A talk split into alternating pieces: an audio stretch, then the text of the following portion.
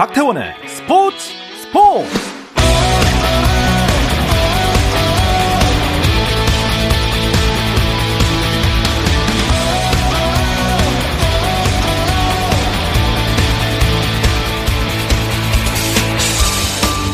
스포츠가 있는 추석 연휴 어떠신가요? 아나운서 박태원입니다.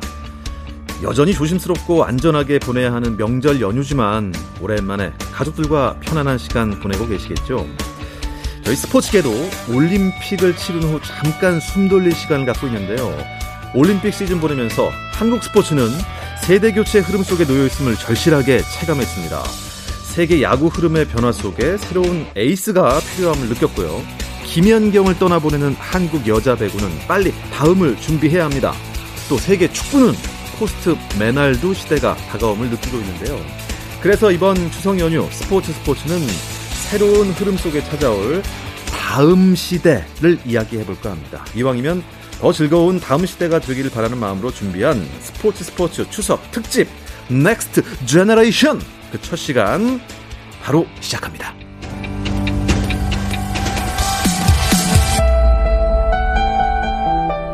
네, 다음 시대를 논합니다. 스포츠 스포츠 추석 특집 Next Generation 그 첫 시간 주제는 야구로 정했습니다. 야구 이야기를 하려면 이 두 분을 모셔야죠. 월요일 야구 한 잔에 정이 남매 네, 문화일보 정세영 기자 스포츠월드의 이혜진 기자 두 분 나오셨습니다. 안녕하세요. 안녕하십니까. 어서 오십시오. 예. 아, 추석이니까 이 추석 인사 한 말씀 한 말씀만 부탁드릴게요. 민족 대명절이잖아요. 뭐 이런 멘트로 시작하는 거죠. 네, 코로나 때문에 좀 가족들조차 좀 마음껏 만나기 어려운 상황인 것 같은데요. 그래도 맛있는 음식 드시면서 즐거운 시간 보내시는 게 가장 베스트지 않을까. 저도 단단히 벼르고 있습니다. 네. 저는 좀 더 올드하게 가겠습니다. 네. 네. 덜도 말고 더도 말고 한가위만 같아라 라는 우리의 아, 옛말이 네. 있는데 네. 예. 여러분들 코로나19로 좀 상황, 상황이 여의치 않은데요. 기쁜 마음으로 이번 한가위를 연휴를 보내시길 음. 기원드립니다. 네, 두 분은 뭐 야구 기자를 네. 하시지 않습니까? 추석 연휴에도 느긋하게 마냥 쉴 수는 없을 것 같아요. 그렇습니다. 이게 그 연휴 기간에는 신문이 나오지 않습니다. 그러면 이제 기자들이 일을 하지 않느냐라고 하시는데 어, 요즘에 이제 온라인 시대라서 온라인 당번이 있거든요. 그래서 특정한 한 두 날 정도를 찝어서 이렇게 네. 당번 근무를 해야 되고 어. 되고요. 그래서 연휴 기간에 저 같은 경우는 두 번 정도 온라인 담당으로 체육계 소식 그리고 야구계 소식을 전달하려고 예, 대기 중입니다. 어. 그리고 사실 추석쯤이면은 네. 야구도 리그가 좀 막바지로 향할 때가 많거든요. 한 경기 한 경기 더 긴장하면서 좀 음. 경기를 음. 봤던 기억이 좀 많이 나고요. 개인적으로는 2017년을 정말 잊을 수가 없는데 오? 당시에도 역대급 순위 싸움이 벌어지면서 음. 추석 전날까지 담당팀을 쫓아다녔던 기억이 나는데요. 당시 1위부터 4위까지가 추석 전날 10월 3일 이게 정규리그 최종전이었거든요. 음, 이때 음, 결정이 났어요. 어... 이번에도 좀 재밌게 야구를 보지 않을까 생각이 듭니다. 제가 그때 당시에 스포츠 월드에 있었는데 그때 제가 출장을 제가 짰습니다. 와. 제가 이해진 기자를 보냈습니다. 아 그때 선배님이셨군요. 네, 네 좋은 선배셨죠. 두 분은 그 야구 기자 생활한 지는 얼마나 되셨나요? 저는 2007년에 입사해서 한 15년. 15년. 네. 저는 이제 야구는 2016년부터 해서 6년 차 됐습니다. 6년 차. 네. 이제 좀 세대 교체를 해야 되지 않나. 음. 아, 이런 좀 느낌이 오시나요? 최근 이제 프로야구를 보면 젊은 선수들의 강세가 돋보이는 건 사실입니다. 뭐 강백호, 이종호로 대변되는 타자들 그리고 또 젊은 팀으로 가장 먼저 60승 고지를 밟은 KT 그리고 투수들 경우에는 음, 그나물의 그 밥이란 평가가 예, 예년까지는 많았는데 올해는 1년차 신인이죠. 이유리 선수, 김진욱 선수 등이 음, 강세를 보였고 또 후반기 무패 행진을 이어가고 있는 롯데 박세웅 선수 또 여기에 어 김민우 선수 이런 선수들이 선전하면서 투수도 세대, 세대 교체 흐름으로 가고 있는 게 음. 아니냐라는 분석이 나오고 있습니다. 이미 세대 교체를 하고 있는 상황이다 야구는 음. 이해진 기자는 어떻게 생각하세요? 사실 말씀하신 것처럼 모르기가 힘들 정도로 체감이 팍팍 되고 있습니다. 뭐 엔트리는 물론이고요. 뭐 선발 라인업만 봐도 굉장히 좀 새로운 얼굴 이름들이 많아졌거든요. 근데 개인적으로는 또 야구 유망주 선수들이 성장하는 모습 보는 것도 또 하나의 재미라고 음. 생각을 합니다. 네. 어떻게 청취자분들은 생각을 하실지 모르겠지만 올림픽 치르고 난 후에 한국을 대표하는 에이스 음. 좀 필요하지 않을까 변화해야 음. 되지 않을까 맞습니다 이게 솔직히 말씀을 드리면 뭐 류현진, 김광현, 양현종 그리고 오승환 선수 등 투수들에게 이 2008년 베이징 올림픽 부터 15년 넘게 의존해왔던 게 사실인데요. 그런데 이제 이번 도쿄올림픽에서 이들의 공백, 오승환 선수를 제외하고 3명의 에이스가 빠지니 이들의 공백을 느끼면서 음. 4위에 머물렀습니다. 그리고 또 타자들 중에서는 이승엽 선수 이후 국제대회에 강하고 팀을 이끌 만한 리더가 없다는 게 아, 한국 야구에 진짜 예. 위기가 찾아왔다는 이런 분석이 지배적인데 결국에는 리그 발전을 통해서 젊은 선수들의 성장을 좀 확인하고 경쟁력을 다시 회복해야 한다 이런 목소리가 났고요. 한국 야구가 세대 교체를 빨리 해서 세계 정상에 다시 오르는 그날을 음. 좀 기원해 보겠습니다. 이런 세대 교체라는 게 사실 뭐 당장의 성적을 내면 좋겠지만 전 또 어떤 과도기 과정도 분명히 있어야 된다고 생각을 해요. 그래서 명확한 방향을 가지고 이러한 기회를 통해서 젊은 선수들을 계속해서 국제 대회에 내보내고 또 성장시키는 것도 우리가 좀 할 일이 아닌가라는 음. 생각도 들었습니다. 그래서 오늘 야구의 Next Generation을 두 분과 이야기해 보려고 하는데요. 뭐 류현진 선수 얘기도 나왔지만 사실 류현진, 김광현 원투펀치 아, 이게 그렇죠. 언제부터입니까? 근데 아직도잖아요. 그렇습니다. 예. 저는 양현종 선수까지 해서 아. 이른바 이제 좌완 뭐 트로이카 이렇게 음. 불렸던 음. 세 투수가 국제 대회에서 어떤 결과를 냈는지부터 한번 찾아봤거든요. 류현진 선수의 경우 14경기에서 11경기를 선발로 등판을 했고요. 5승 1패 평균 득점 3.14를 기록을 오. 했습니다. 김광현 선수의 경우 16경기에서 12경기 선발 등판에 5승 3패 평균 평균 자체점 5.34를 올렸고요. 양현종 선수도 이제 10경기 중에 8경기 선발 등판에 4승 2패, 평균 자체점은 2.43을 기록했습니다. 제가 좀 부연 설명드리면 류현진 선수 같은 경우에는 2006년 도하 아시안 게임이 첫 이제 국제 무대 데뷔전이었는데 그 이후에 그 이후에 2008년 베이징 올림픽, 2009년 WBC 이런 국제 대회에서 큰 한국 선수가 한국 선수단이 큰 성적을 올린 대회 무조건 있었고요. 또 김강현 선수도 2009년 WBC, 2008년 베이징 올림픽, 또 2015년 프리미어 12에서 우승할 때도 주역으로 활약하는 등 국제 무대에서 이 두 선수는 무조건 음... 우리 대표팀 호성적 중심에 있었습니다. 그 전 세대로 가보면 뭐 선동열, 박찬호 선수도 있었고요. 그렇습니다. 이게 음. 딱 대표하는 에이스가 딱 있었어요. 네. 1998년부터 방콕 아시안 게임부터 이제 프로 선수들의 대회 참가가 국제 대회 참가가 허용됐는데 뭐 98년 방콕 아시안 게임에서는 박찬호 선수의 이 세레보니 네. 메달 확정하고 또 여기에 이제 구대성 선수도 빼놓을 수 아, 없는데 구대성 선수 2000년 시드니 올림픽에서 일본전을 또 두 차례나 잡는데 결정적인 기여를 한 이런 장면도 국제 대회 명장면으로 손꼽히고 음, 있습니다. 이제는 믿을 만한 새 얼굴 필요하다. 왜냐면 올림픽 때 좀 절실히 느낀 것 같기도 하고요. 네. 어, next generation. 실제로 가능성 있는 선수들이 꽤 많이 떠오르죠? 네, 그렇습니다. 어. KBO 리그에서 세대 교체 바람이 분지는 좀 됐습니다. 좀 비슷한 실력이라고 하면은 이왕이면 조금 더 젊은 선수들을 키우는 쪽으로 포커스가 맞춰지곤 했는데요. 올해만 하더라도 한화 김민우 선수와 KT 소형준 선수가 개막전에서 토종 투수 맞대결을 펼쳐가지고 음. 눈길을 끌기도 음, 했습니다. 네. 이게 이제 2012년 사직 전 이후 9년 만이라고 했습니다. 네. 또 의도를 했든 또 팀 상황상 어쩔 수 없었든 루키 시절부터 1군에서 좀 키우는 모습도 종종 보이고요. 또 일례로 도쿄올림픽 대표팀의 경우 예년에 비해 좀 투수진이 확 젊어진 모습이었는데 30대는 삼성 오승환 선수, LG 차우찬 선수, KT 고영표 선수 딱 3명이었습니다. 아, 어떻게 생각하세요, 정 기자는? 저는 지금 이제 원태인, 김민우, 박세용, 이의리, 소영준, 김진욱 정도가 이제 차세대 우리 음. 국가대표 혹은 리그를 대표하는 에이스로 성장할 자원들인데요. 원태영 선수가 지금 뭐 다승과 평균 자책점에 모두 최상권에 이름을 올려 있고요. 또 김민우 선수를 좀 주목해야 될 것 같은데 김민우 선수가 2015년에 데뷔했는데 올해 이제 데뷔 첫 두 자릿수 승수를 사냥했습니다. 이게 기록입니다. 하나에서 2011년 류현진 선수 이후 10년 만에 아, 10년 하나에서 만에. 20대 투수가 선발 10승을 해낸 기록인데 그리고 또또 개인적으로 또 눈에 띄는 박세용 선수인데요. 후반기 안 맞습니다. 안 맞죠. 네, 무패죠. 무조건, 무조건, 잘 던지고 있는데 이런 선수들의 등장이 참 리그에서 좀 투수들이 많이 없다. 젊은 투수들이 많이 없다고 하는데 좀 이런 갈증을 좀 씻어내고 있는 상황입니다. 지금 거론된 이름이 꽤 많아요. 그래도 한국 야구를 이끌어갈 혹은 리그를 대표할 만한 에이스 원픽. 저는 이의리 선수. 기아의 이의리 선수. 저는 삼성의 원태인 선수에게 좀 기대를 걸어보고 싶습니다. 아, 예. 뭐. 참 원태인 사랑 오래가네요. 그러냐. 뭐 이유가 있을 것 같아요. 일단 한국 야구가 오랫동안 좀 안고 있었던 과제 중 하나가 바로 우한 에이스잖아요. 이 선수가 이 갈증을 좀 풀어주지 않을까. 그리고 저는 딱 이 시점에서 누가 가장 토종 에이스라는 호칭에 적합하냐. 를 따져봤는데요. 숫자는 거짓말하지 않잖아요. 기록면으로 따져봤습니다. 아, 기록면으로 따졌을 때 지금 원태인이 어, 여러 면에서 아, 그럼요. 그럴 수밖에 없다. 그럴 수밖에 아, 이, 그럼 뭐 기록 야구를 좋아하시는 네. 이진 기자였던 것 같고요. 저는 뭐 우한 투수가 없었다 그랬는데 한국 야구가 가장 잘할 수 있었던 것은 자완 투수들의 선전 때문이었는데 이의리 선수가 나타났다. 나타났다. 네, 이의리 선수가 지금 포스트 유현진이라기보다는 저는 개인적으로 김강현 선수에 좀 비슷할 것 같은데요. 아. 전체적인 신체적인 사인을 던지는 게 일단 이의리 선수 설명할 때 구속과 구위 밑밥으로 깔고 가고요. 예. 여기에 제가 진짜 이의리 선수 를 뽑은 이유는 이의리 선수의 구속을 좀 주목했어요.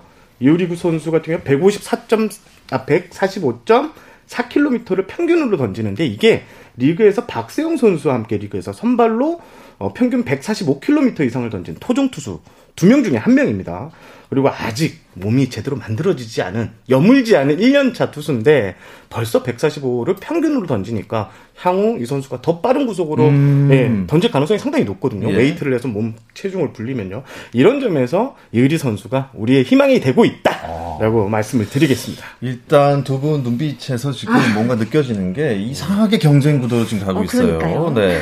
정세영 대 이혜진, 원태인 대 이의리. 예, 이, 어, 자존심이 걸린 한판 대결일 것 같은데, 선배지만, 아, 선배지만. 예, 선배지만, 아니다. 이의리보다는 원태인이다라는 뭐 좀 설득을 한번 해보시죠. 그렇죠. 일단 허락하신다면은 오늘만 좀 계급장 빼고 한번 자, 이쯤 되면 막 나가자, 막 나가자는 거지요? 자, 네. 두 선수의 타고난 신체 조건부터 한번 비교해 보겠습니다. 네, 원태인 선수는 2000년 4월 6일 생입니다. 183cm 키에 92kg 체중이고요.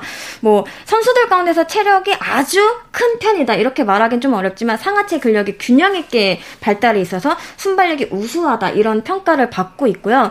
신인 때와 비교해 좀 몸이 더 탄탄해진 듯한 음. 느낌을 주기도 하는데요. 특별히 몸을 키웠다기보다는 꾸준한 웨이트 트레이닝으로 인한 결과물이라고 합니다. 어, 이, 일단 조건을 보니까 힘이 느껴지네요. 키 183에 몸무게 92. 아, 자, 이리 이의리 선수는 어떻고? 이의리 선수는 지금 어, 185cm, 90kg입니다. 90kg입니다. 어, 원태인 선수보다 2cm 큰데요. 이게 키가 2cm 크다. 어떻게 보면 되냐면 공을 놓는 release point가 그만큼 높다. 그런데 투수는 마운드 위에서 공을 던지잖아요. 그렇습니다. 2cm 차이가 계단 한 개의 차이라고 합니다. 그래서 공을 찍을 때 타자에 이렇게 수직으로 찍는 그런 느낌이 난다고 하거든요. 그런 의미에서 이의리 선수가 신체적인 조건에서 월등한 우위를 점하고 있지 않겠나. 어. 단 2cm지만 계단 하나의 차이다. release point가 높고 낮음에 따라서 그렇죠. 그 타자들이 느끼는 그게 또 체감 속도가 달라질 수. 있는 거예요. 맞습니다. 좀 궁금한 게 그러면 뭐 sidearm 투수도 있고 언더스로 투수도 있는데 그건 네. 또 다른 건가요? 그렇죠. 분위기가? sidearm이나 언담, 언더핸드 투수들 같은 경우에는 이제 체인지업이나 커브 같은 변화구로 좀 기교 형식으로 던지는 음. 투수들이 많기 때문에, 예. 일단 원태인 선수가 2000년생, 이의리 선수가 2002년생, 음, 둘다 매우 어립니다. 예. 신체 조건이나 뭐 나이나 뭐 우열을 크게 가릴 수는 좀 없을 것 같은데요. 어, 일단 원태인 선수를 제가 좀 봤는데, 이게 선발 등판 데뷔전을 봤더니 2019년 4월 28일 대구 LG전이었습니다. 4이닝 1실점을 했는데, 그런데 원태인 선수 같은 경우에는 선발 데뷔전에 앞서서 6경기나 구원 등판하면서 0점을 좀 잡았어요. 하지만 이 의리 선수 같은 경우에는 나이는 어리지만 올해 데뷔 첫 경기를 선발 등판했고요.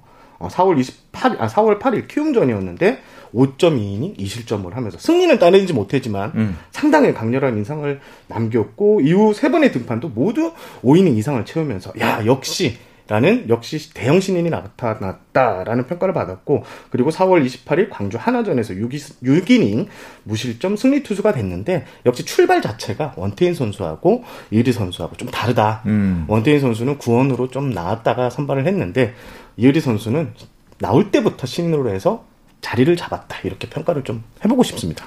아니 출발점 말씀을 하셨는데 제가 원태인 선수 강조하고 싶은 게 있어요. 이 선수는 떡잎부터 달랐습니다. 일단 초등학교 입학 전인 6살 때 여섯 살 때부터 네, 알았어요, 6살 여섯 살. 때. 6살 때 이미 여기 KBS 프로그램 야구 신동의 얼굴을 비췄습니다. 프로그램 이름은 피플 세상 속으로였고요. 에이스로 활약했던 경북고 시절에 이미 150km대 강속구를 던지면서 모든 스카우트들의 시선을 한 번에 사로잡기도 했는데요. 2019년 신인 드래프트 1차 지명에서 삼성이 주저 없이 원태인 선수를 선택한 후에 뭐라고 얘기를 했냐면 삼성의 2019년도 1차 지명 대상자는 이미 10년 전에 결정돼 있었다. 어. 이렇게 얘기할 정도로 이미 남다릅니다. 그리고 여기 하나 더 좀 포인트를 잡고 싶은 게 있는데 유전자도 달라요. 유전자가 달라요. 네, 네. 잘 알려진 것처럼 원태희 선수의 아버지가 원민구 경복궁 전 감독입니다. 어, 실업에서 뛰던 1984년과 1985년 신년 1차 지명에서 삼성의 선택을 받은 기억도 있습니다. 지명 포기로 인해 실제로 뛰진 않았지만 한 구단에 1차 지명을 받은 최초의 부자가 되는 기록을 세우기도 했습니다. 아, 예. 원태희 선수가 뭐 어렸을 때부터 아주 어렸을 때부터 두각을 여섯 살 때부터 뭐 여섯 살 나오니까 할 말이 없네. 야구 신동이었대요. 예. 일단 뭐 원태인과 이을이 확실히 다른 게 음. 예, 말씀하셨다시피 손잡이가 달라요. 아 그렇죠. 네. 원태인 선수 우한 정통파 그리고 이리 선수 좌완이에요. 네네. 네. 어. 이 그리고 뭐 구속이나 장점도 서로 다르지 않습니까? 그렇습니다. 이 이리 선수 같은 경우에는 왼손으로 아까 150, 145km를 던진다고 했는데 야구계엔 이런 말이 있습니다. 어, 왼손 투수가 145km 이상의 빠른 공을 던지면 지옥에서라도 데리고 와라, 데려와라 이런 얘기가 있습니다. 타자 입장에서 왼손으로 145를 던지면 우한 투수가 150km를 던진 것과 같은 체감이라고 합니다. 그만큼 구속 하나만큼은 어, 이의리 선수가 확실히 우위점을 좀 가지고 있지 않나 라는 생각을 해봅니다. 원태인 선수도 최고 150에 달하는 강속구를 가지고 있는데 사실 프로 입단 후에 구속이 좀 줄기도 했어요. 하지만 훈련을 통해서 시즌을 거듭할수록 구속이 증가하고 있다는 부분이 굉장히 고무적인데요.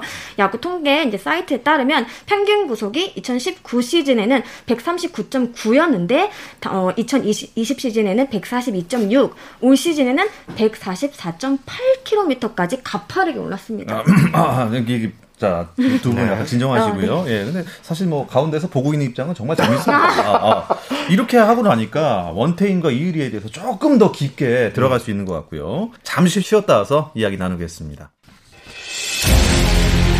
On the Mount for the Dodgers, Hanjin Ryu, a large contingent of South Korean media is... 한국 스포츠의 미래, 다음 시대를 그려봅니다. 여러분은 지금 스포츠 스포츠 추석 특집 스포츠 next generation과 함께하고 계십니다.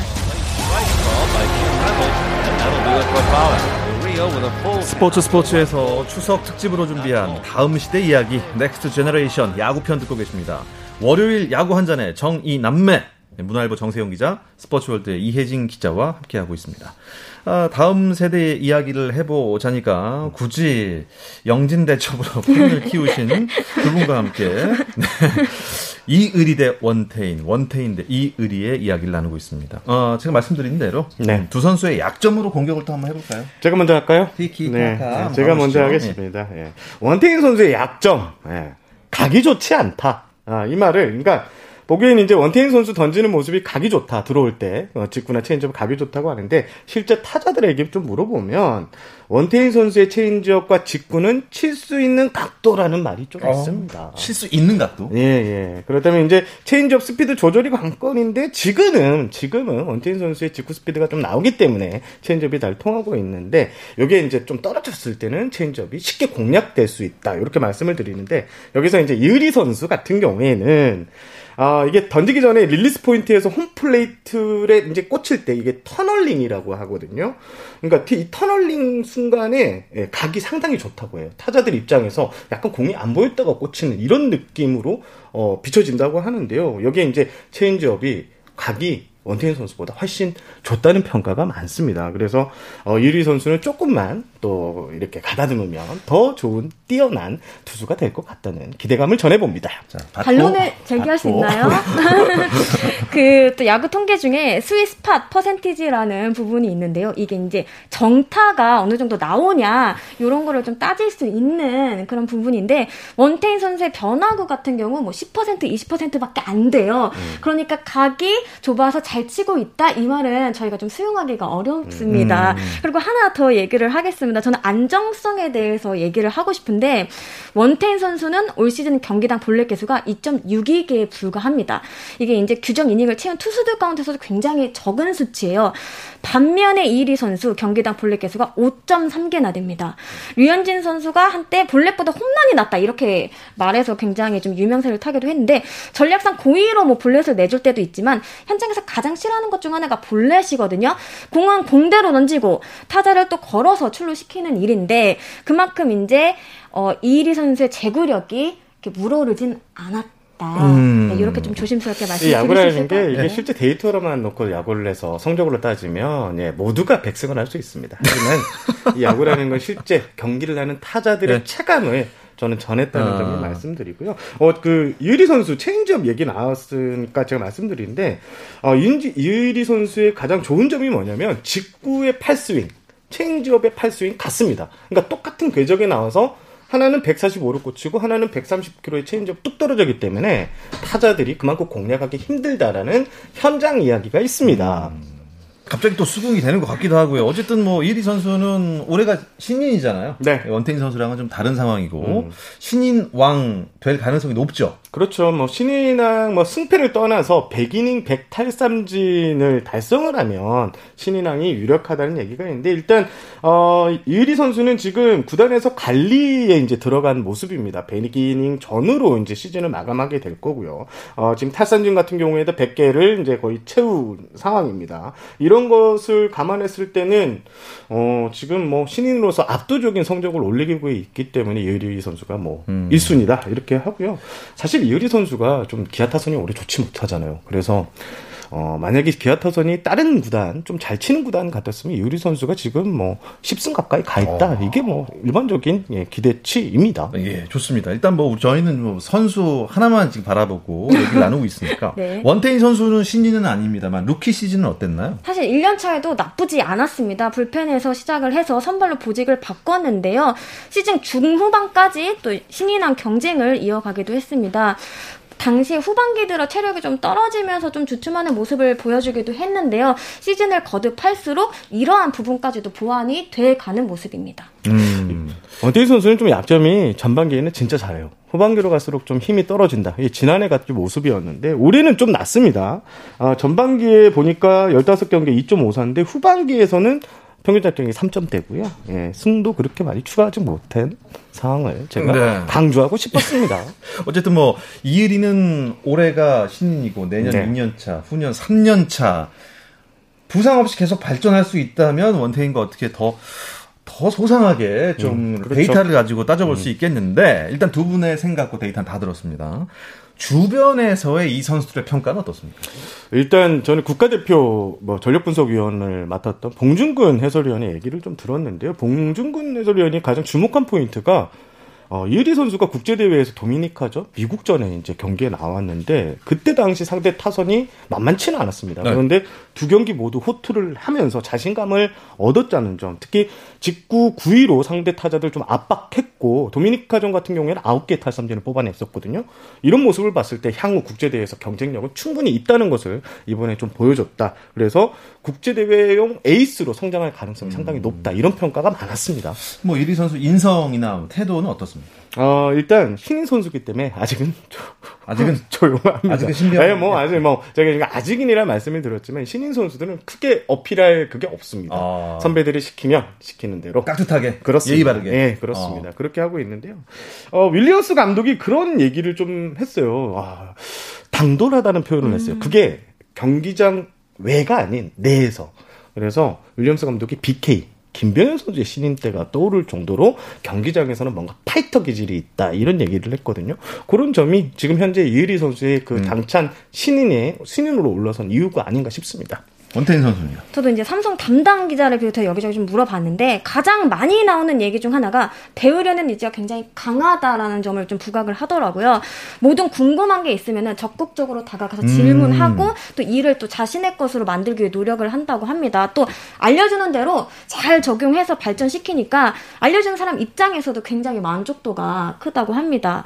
또 하나 재밌는 점은 삼성에서 좀 강하게 키우는 것 같더라고요. 뭐 밖에서는 뭐 토종 에이스다 이러면서 좀 스포츠 스포트라이트를 많이 받고 있는데 뭐 감독도 그렇고 섣불리 뭐 칭찬하지 않고요. 음. 오히려 좀 강하게 포수 강민호 선수 같은 경우에는 지금 눈앞에 성적에 연연해 하지 말아라. 시즌 끝나고 그때 보자 음. 이렇게 말을 했다고 합니다. 어, 일단 그렇다면 저희가 이제 포스트 류현진으로 운을 뗐지 않습니까? 네. 이 세계적으로 따졌을 때 국가 경쟁력이 어느 정도인지 여러분들이 만약에 어, 빅리그, 메이저리그 음. 스카우터야.